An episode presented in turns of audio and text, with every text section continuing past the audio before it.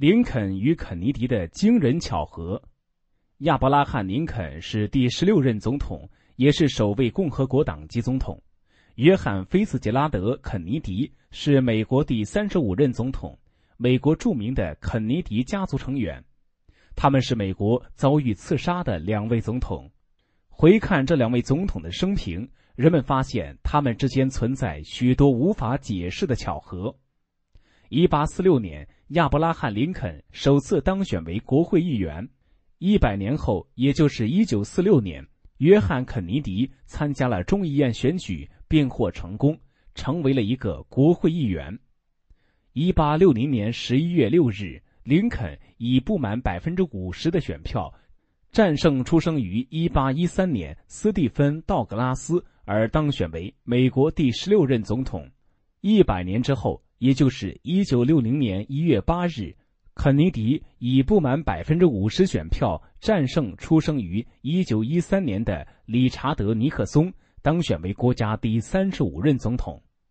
林肯与肯尼迪遇刺的时间恰好是相隔了一百年后的一个星期五，都是下午三点三十分，而且两位总统夫人都在出事的现场。两位总统的继承人名字相同。都叫约翰逊，两人都是南方人，民主党参议员。安特鲁·约翰逊生于一八零八年，而林肯·约翰逊生于一九零八年，两人还是相差一百年。更令人不可思议的是，杀害林肯的凶手约翰·威尔克斯·布斯生于一八三八年，而杀害肯尼迪的凶手里哈维·奥斯瓦德生于一九三八年。恰好又是一百年，布斯在剧院犯下罪行，逃入一座谷仓。奥斯瓦德是在一座谷仓的窗口对准肯尼迪扣动扳机的，然后逃进一家剧院。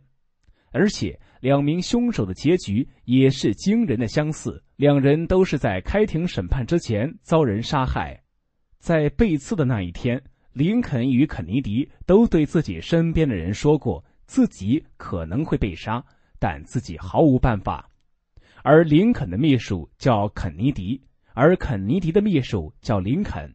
两位秘书都劝告总统不要在星期五到场，两位总统都不听劝告。这些巧合的不可思议之处确实让人怀疑，但是这都是真实的。难道这些巧合真的是上帝刻意的安排吗？